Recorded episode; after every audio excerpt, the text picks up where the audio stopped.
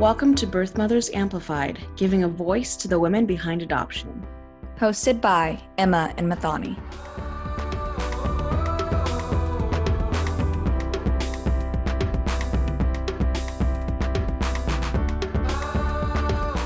Welcome back, everyone, to another episode of Birth Mothers Amplified. I'm Mathani, and I'm joined by my amazing host, Emma. Amazing. I like that. Yes. Today we have a special episode because it is a panel. We have Katie and Lacey. I'm so excited. I've known both these ladies for a couple years now and love their stories. Um, we're going to focus on open adoption today, and we'll be bringing them back on in future episodes to hear their stories a little bit more um, in depth. But today we're talking about open adoption, and I'm excited to just get into it. Yeah.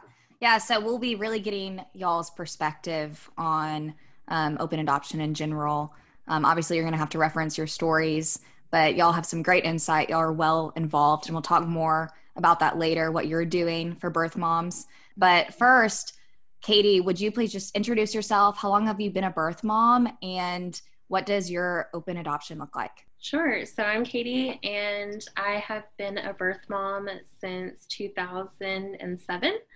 I have two children that are in an open adoption uh, with me. One of my children, my son, I have an extremely open adoption plan with him because I live pretty much daily life um, as he's being raised by my parents. And then with my daughter, I placed through an agency. So I have also a pretty open adoption that has evolved to this point to where I visit her whenever someone prompts a visit, and we text very often. That's awesome. awesome. Lacey, what about you? Hi, I'm Lacey. I've been a birth mom since 2006, and my open adoption right now looks like a yearly exchange of emails and letters. I write a letter and then I receive an email in return. Sometimes I get really lucky and I get a letter back too, but that only happens every now and again. But it's strictly just communication through emails and letters. Okay. What does open adoption mean to you, Katie?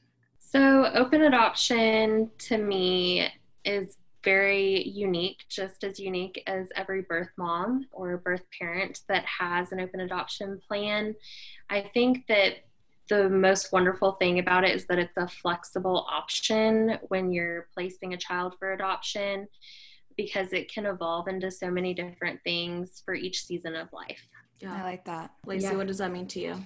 I agree. I think open adoption can mean a multitude of things. I've said before that I actually don't think that it has a set definition because to each person and each story, it's truly individualized. Not only does it look different for each person, but it can change over time. And so what you go into it looking like can be completely different with what it grows to over the years or time. Yeah. Mm. I love that because before even starting this podcast and then before doing this episode, you know, even my definition and understanding of open adoption has changed. I used to think it was if you have visits like in person, that was the definition of open adoption or any form of communication was the definition of open adoption.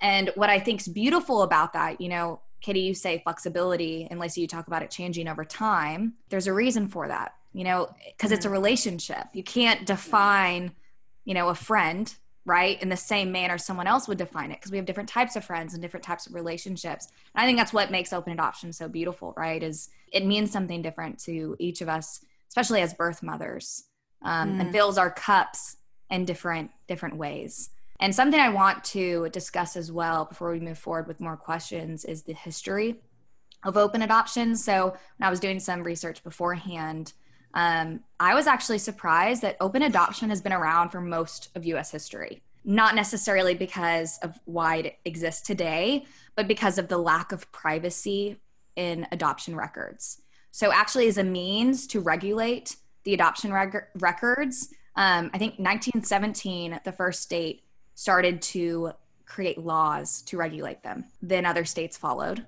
and it got stricter to the point where closed adoption became the norm and it actually got very difficult for adoptees to ever find their birth parents medical records original birth certificates and then what in the 1960s 70s was really when research started to begin about the benefits of an open adoption, that is when I think the movement really began to reopen adoptions. And there's so many reasons why, and different reasons for each part of the triad, right? For why that movement began. But I think it's an important thing to note and understand the history and that, yeah, there is no set definition. But with that, I'll go ahead and let Mathani ask the next question regarding mm-hmm. open adoption. Yeah. So, Katie, you have a unique perspective because you're an adoptee.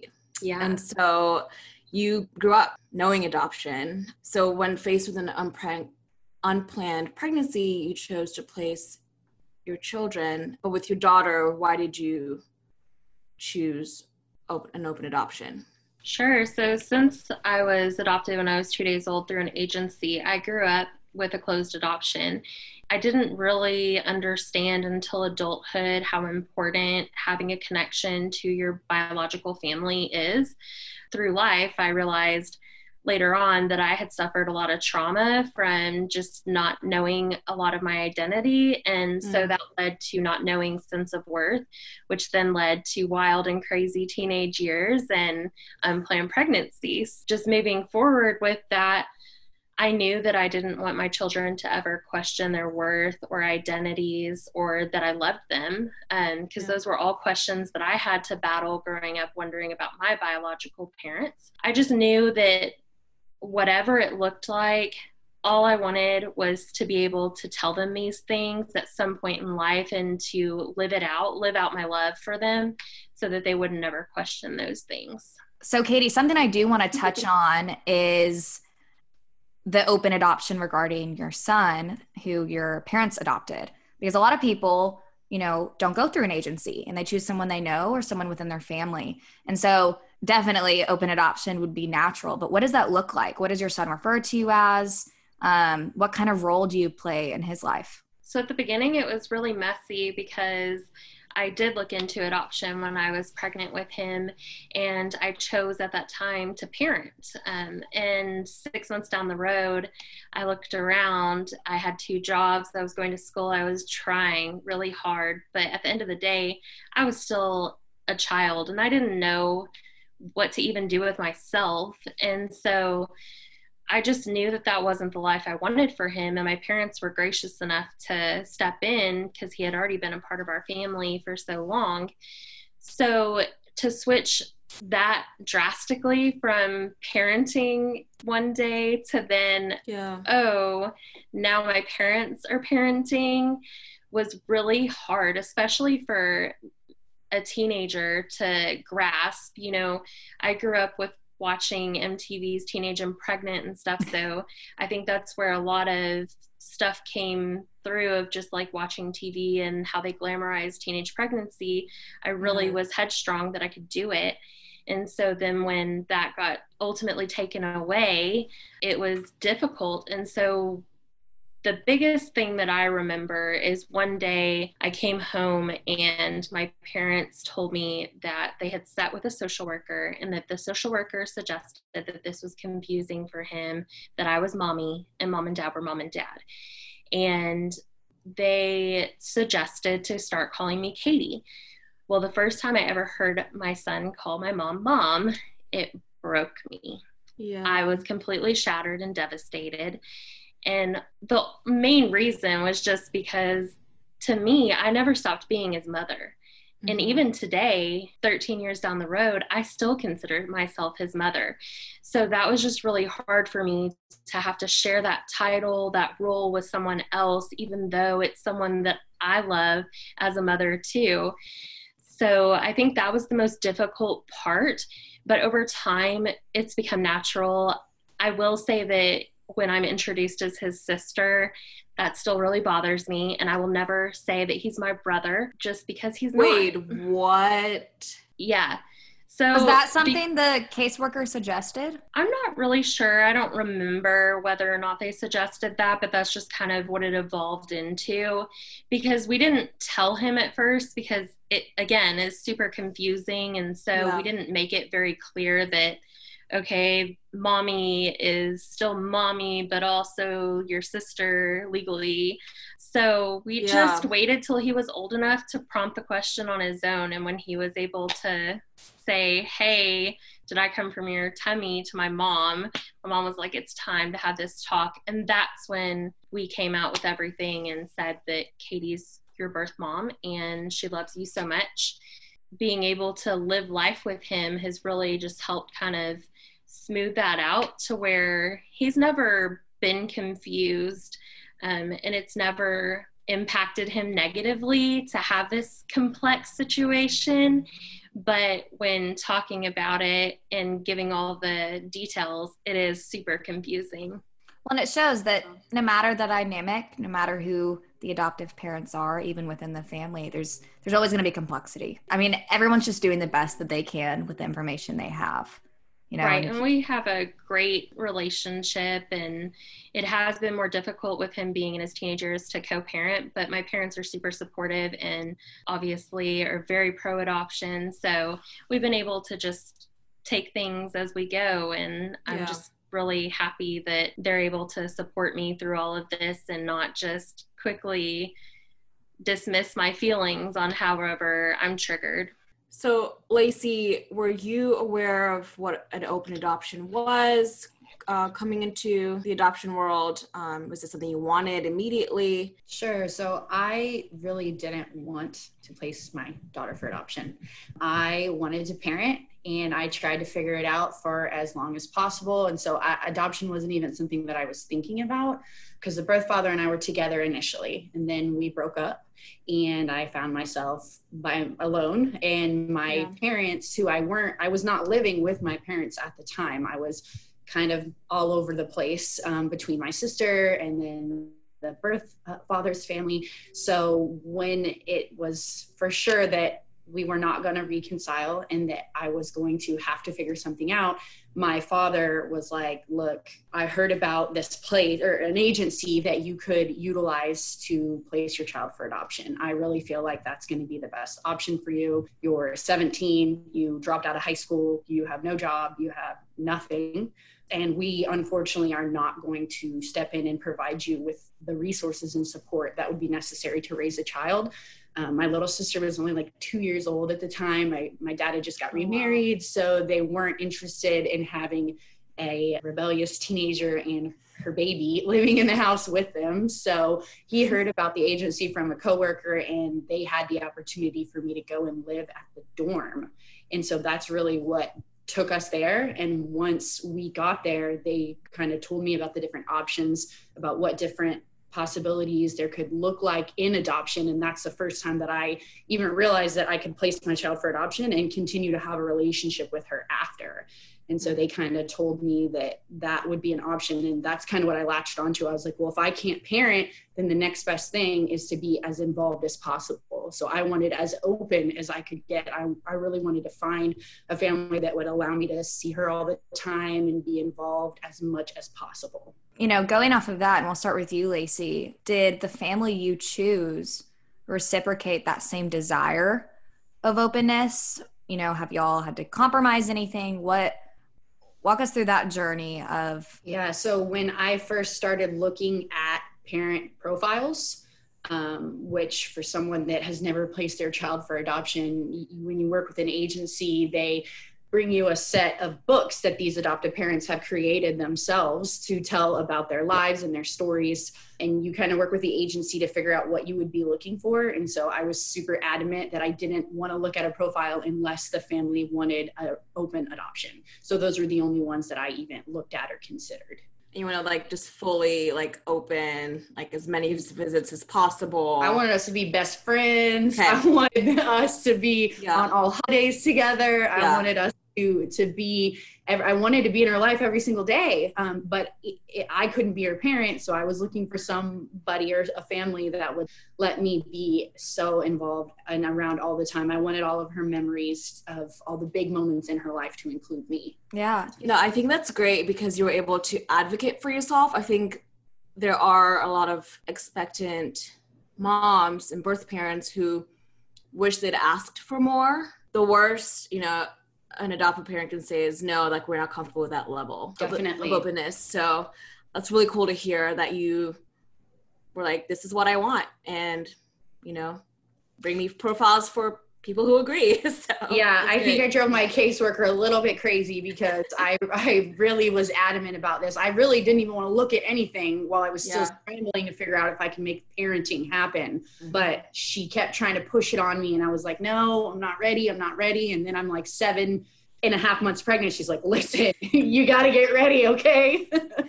so then i finally caved in and looked at, at the profiles but only only those that were interested in what i was interested in So the family you chose, did they have that same level of openness then?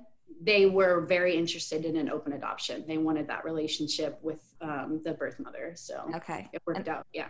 And they wanted visits or just communication? Yes. They wanted visits. They were local to the area. Um, Okay. So they were really interested in maintaining that relationship, not only through communication, but in person as well. Okay. Okay. Now, now, Katie, with the family you chose, you know, we already talked a little bit about your son's um, parents, your parents, about your second adoption, and with your daughter, correct? Yes. Yeah. So, walk us through with that adoptive family. Did they have that same desire of openness that you did? I don't ever really remember us setting anything in stone from the beginning. I just know that we both were open to whatever open adoption blossomed into for us. Yeah. And at the beginning, it was a lot more scheduled and formal than it is now because now it's really raw and authentic. But I think a lot of that has to do with it's awkward. When you start going into this, it's a new relationship, and relationships are messy. And I didn't know how much of myself to show to them and how much they wanted to be a part of who I was. So just navigating our boundaries and showing that we respect one another's separate lives that really is what led it into more than it was at the beginning and it did get a little complex because a couple years after i placed they ended up divorcing and so i have not seen her father since then so that was Mm. probably when she was two or three and so now i just have an extremely open adoption with her and her mom You know, something you said that reminded me of um, our last episode with Lori. She talked about how it's a really awkward dance of respect. And I feel like you just really reiterated that. You, it almost has to be awkward because you, both parties need to be respecting each other so much that you're like, yeah, you're almost a little reserved and hesitant. And that doesn't have to be a bad thing. I think that's a healthy thing in an open open adoption, especially in the beginning you know when especially if you're meeting at a neutral location because you know everyone has to be comfortable for it to be fully open later down the road so i think that's awesome Right. Yeah, and I think we're all in different seasons of life too. Who I was when I placed was definitely not someone I want to revisit. Um, I was extremely wild and still just kind of blowing with the wind and life. And so I didn't really have a full grasp on what adoption would look like for me afterwards. I didn't know that I was going to grieve or any of that. So I think it's good that we started out really small because it kind of Yeah. just kept giving. yeah It's been small steps. I mean, we mm-hmm. didn't just go from one visit a year in emails to what we are today, but we started out with a couple years of just emailing back and forth updates and pictures and doing like one or two visits a year, usually around her birthday and around Christmas. And then we went to Facebook because Facebook started to really get trendy and they had just a plain Facebook that was only supposed to be like update related. It wasn't personal. And Yeah. then eventually we got to where we were so comfortable with one another and doing life together that it became her mom's personal Facebook. And Yeah. so I see everything that, you know, she puts on social media and she texts me all the time. Now she just had a dance recital. So she sent me her cute little tap number on video. And so just getting to share those moments really makes Mhm. me feel like I'm a part of her life more than what it was at the beginning, where I didn't get to Mhm. see those highlights. Yeah. yeah. And Lacey, how has your um, open adoption evolved since placement until now? So my adoption kind of did the opposite of what Katie's did. We were really open in the beginning, um, and I went to their house and we went on outings. My whole family, my sisters, my mom, my grandma, we all spent time together. And then a few months after, um, maybe my daughter was like six months old or so, the birth father and I got back together and that really shook things up a bit for everybody just mm. because it was not something that anybody thought was going to happen i know the yeah. parents did not think that that was going to happen as well as myself so um, it really complicated things a little bit it made it a lot more difficult for me honestly because mm. now I'm back with him and i'm thinking about how we could have had our child here with us and yeah. adoptive parents are thinking about how I'm probably thinking about that, or that's mm-hmm. you know, mm-hmm. what I assume. And and so things started to get a little bit uncomfortable and awkward, even more so than they were when we initially met. And so I made the decision to take a step back and to not have in person visits and that's when we made this shift to the once a year exchange of email and, and then the letter. I always wrote the letter i gifted her a book so that she could put those letters in that i sent each year. And then they would respond obviously because she was too little um, with mm-hmm. an email with pictures and updates and things like that. And that's where we've been so she's 14 okay. now. I got my first letter back from her when she was seven, which was adorable. And mm. her favorite shows and all this stuff. It was so cute. And just recently, as she's gotten older and social media has become this huge thing, did we start having more communications? Um, she actually created a Facebook and friend requested me. I was not friends with her parents on Facebook. And so wow. that like shocking. I was literally laying in my bed and look at my phone and I get this notification that says so and so is sent your friend request and I'm like, yeah. what's happening? I'll say this. It is crazy how easy it is to find someone on yes. social media. One of my sisters yes.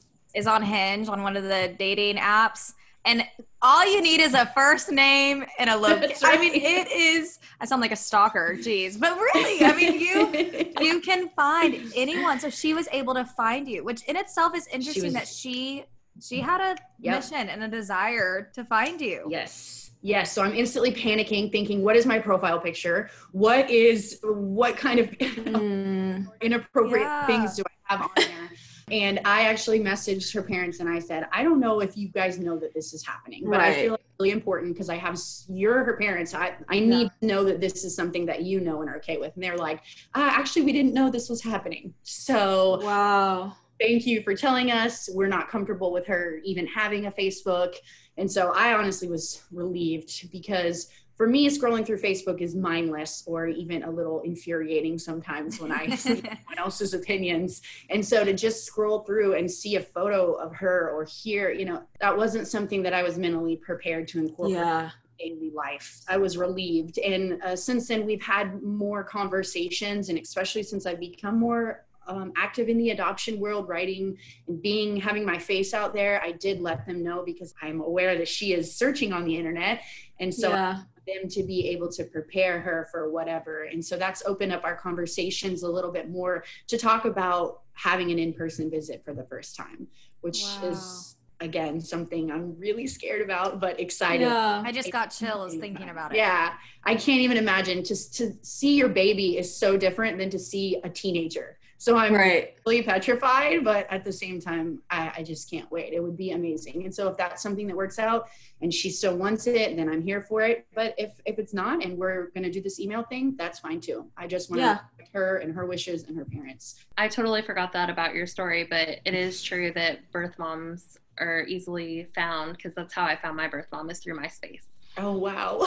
MySpace. Oh my gosh. It really makes you think so hard about the things that you're posting and what you're saying um, yeah. about somebody just being able to find you. Just like like you said, you just need a name and, and a location. And sometimes not even that. It's crazy. That, yeah. yeah.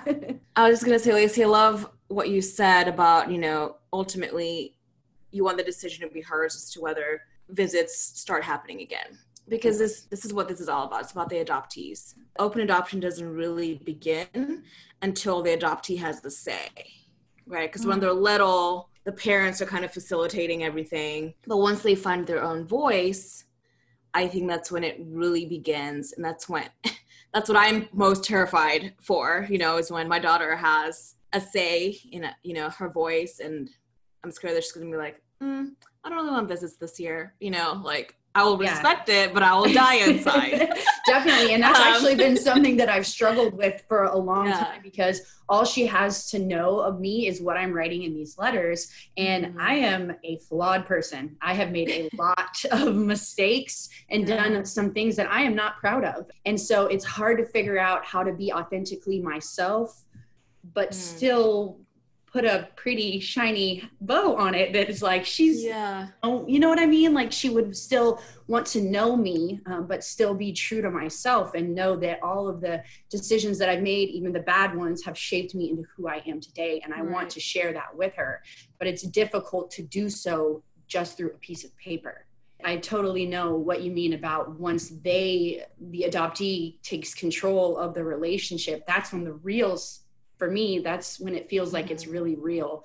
And now is right. the time to figure out what is going to happen. Right. Yeah. well, and, and, something else that I think is so important to point out about your story, Lacey, is even though, I mean, it is, this is about the adoptee, right? The adoption, our focus should be on the adoptee.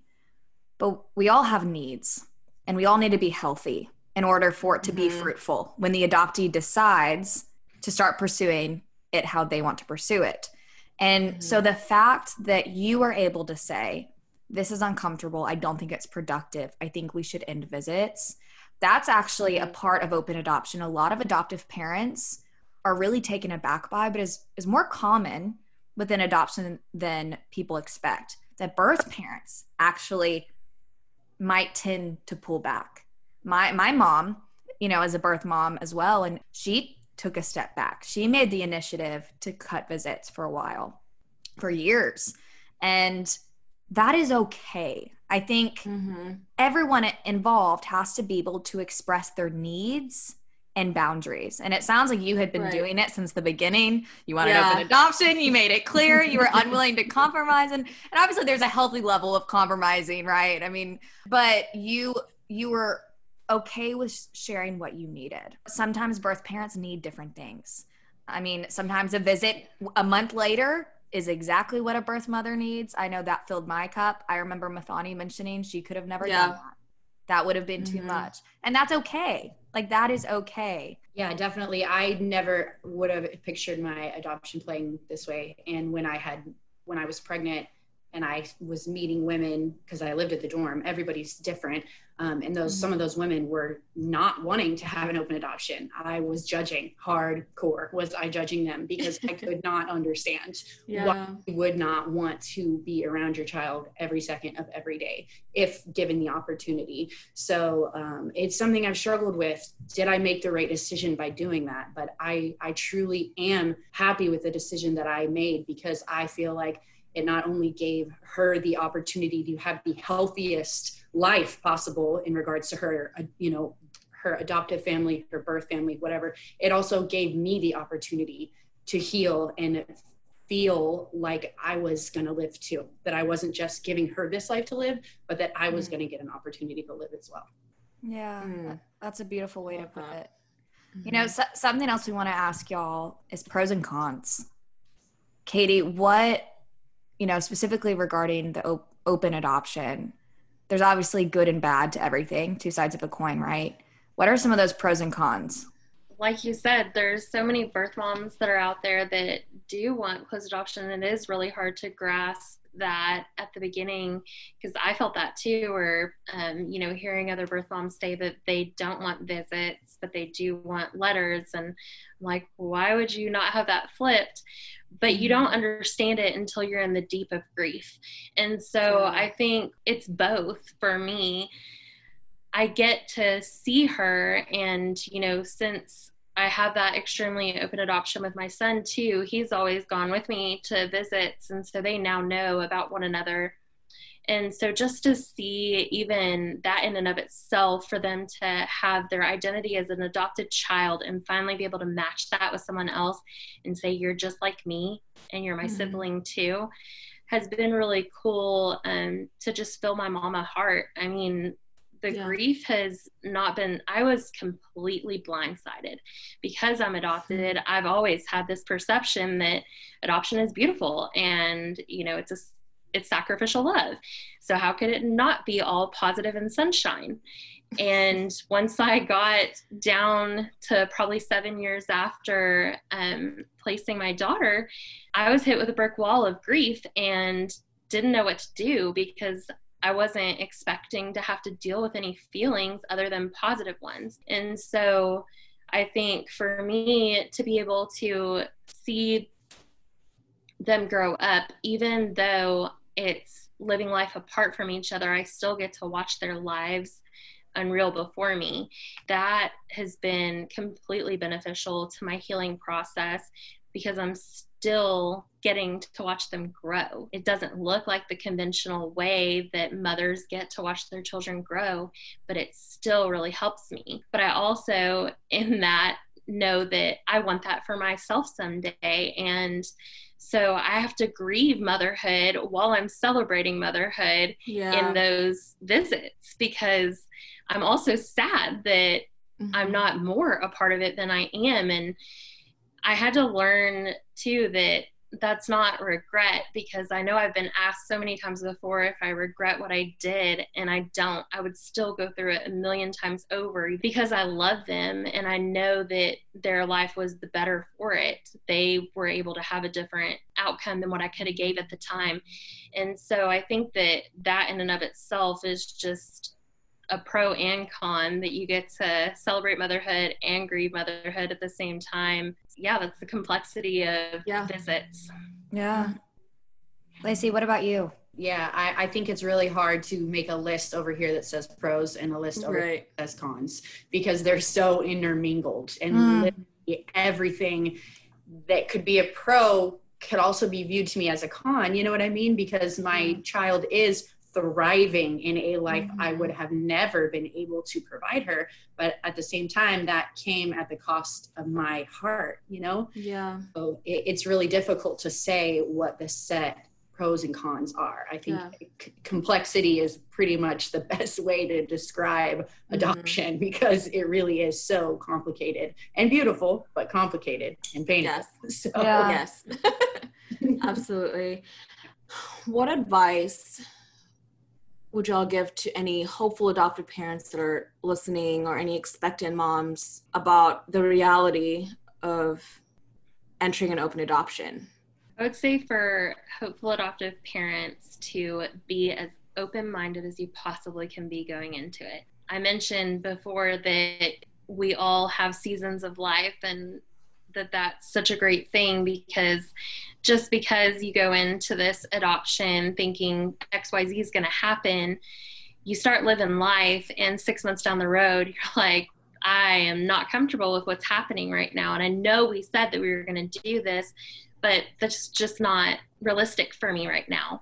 And so, for that type of thing to happen, know that one, you being uncomfortable is completely valid. And expected, honestly, because we all have feelings going through relationships. And sometimes things can move too quickly or move too slowly. And we need to be able to communicate that with the birth parents through that process. And so I think have an open mind because you don't know how you're going to feel six months into it. You could either think you're moving too slow or too fast, or you need to add XYZ in. That's really important so that birth mom can manage her expectations because when our expectations aren't managed that's when i think grief hits us the hardest because mm. we're waiting we're holding on to hope of getting to see this update of how our child is thriving in the life that we chose for them and then when that doesn't get met there's that downward spiral of what did I do wrong? And it's just not healthy. So that's something that I think is really important. And then also just for expectant mothers who are considering adoption, I never ever want to hide the fact that being a birth mom is a lifelong journey of yep. complex emotions and you will feel and i am living proof of thinking that that is not realistic and it is i will forever have to man- manage my days and you know the smallest things could trigger me such as shopping and buybuy BABY or you know a baby store and then getting hit with that feeling of oh this could have been my reality yeah. a decade plus ago and you know having to manage that and move forward so i'm not just falling apart in the middle of a baby store and everybody's wondering what the heck's going on with you too from the expectant mother side just have an open mind too of knowing that you don't know what this journey is going to look like for you six months down the road either and mm-hmm. to be mm-hmm. able to just embrace that and give yourself grace when you're moving through that journey because it's so important and something I, I like that you touched on is how sometimes it's really painful and how sometimes it's not right? How there's and, and you and you talked about it too when we asked you about pros and cons but something i know that surprised me that i would want someone to know is you also don't know when that's going to happen right? Yeah. You talk about you know that story you might have walked through a month after placement didn't cause emotions but 10 years down the road some reason that store triggers it. And I don't say that to discourage yeah. anyone, but if anything, to comfort them that that's okay and normal, that grief is not this once you've gone to enough therapy sessions, it's officially dealt with and you know you know wipe your if hands only. yeah if only. But that it's a constant progress. Granted maybe that 10 years down the road you're, you're, even though you're devastated it's not maybe as painful as it would have been right if you if you didn't work through it. But i know for visits for me that was something that was surprising that you know some visits i felt so fulfilled you know that i could see the plan work and she was happy and all those things and i would leave feeling content and other times mm-hmm. it felt like my heart was ripped out of my chest and it mm-hmm. felt unbearable and is actually mm-hmm. a huge reason why my daughter's birth father stopped visits because for him mm-hmm. it was the openness actually felt unbearable you know i like that you mentioned that yeah that baby store who knows when it you know it might take you by surprise and, and you think you're doing fine and and that's just part of the grief right lacey what about you what advice would you give to any hopeful adoptive parents or um, expectant moms listening i think the one main thing to remember is to be authentic to yourself especially an adoptive parent who's like what do I do? How do I do this profile? How do I act when I meet the birth mom? There's a lot of unknowns.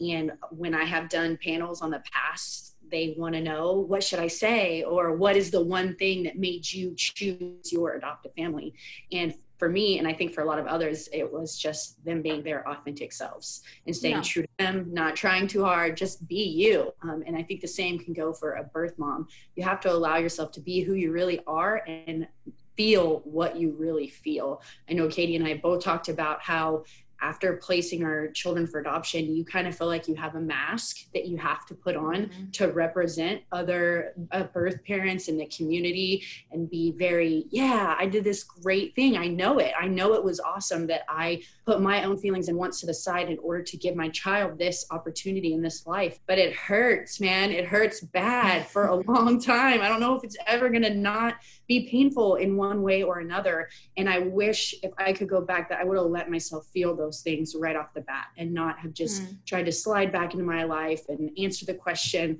yeah, I'm so proud of myself and just have been real and authentic instead. I am proud of myself, but it right. costs. It's pain. Yeah. You know, there's a lot yeah. of pain that I'm dealing with and I will always deal with.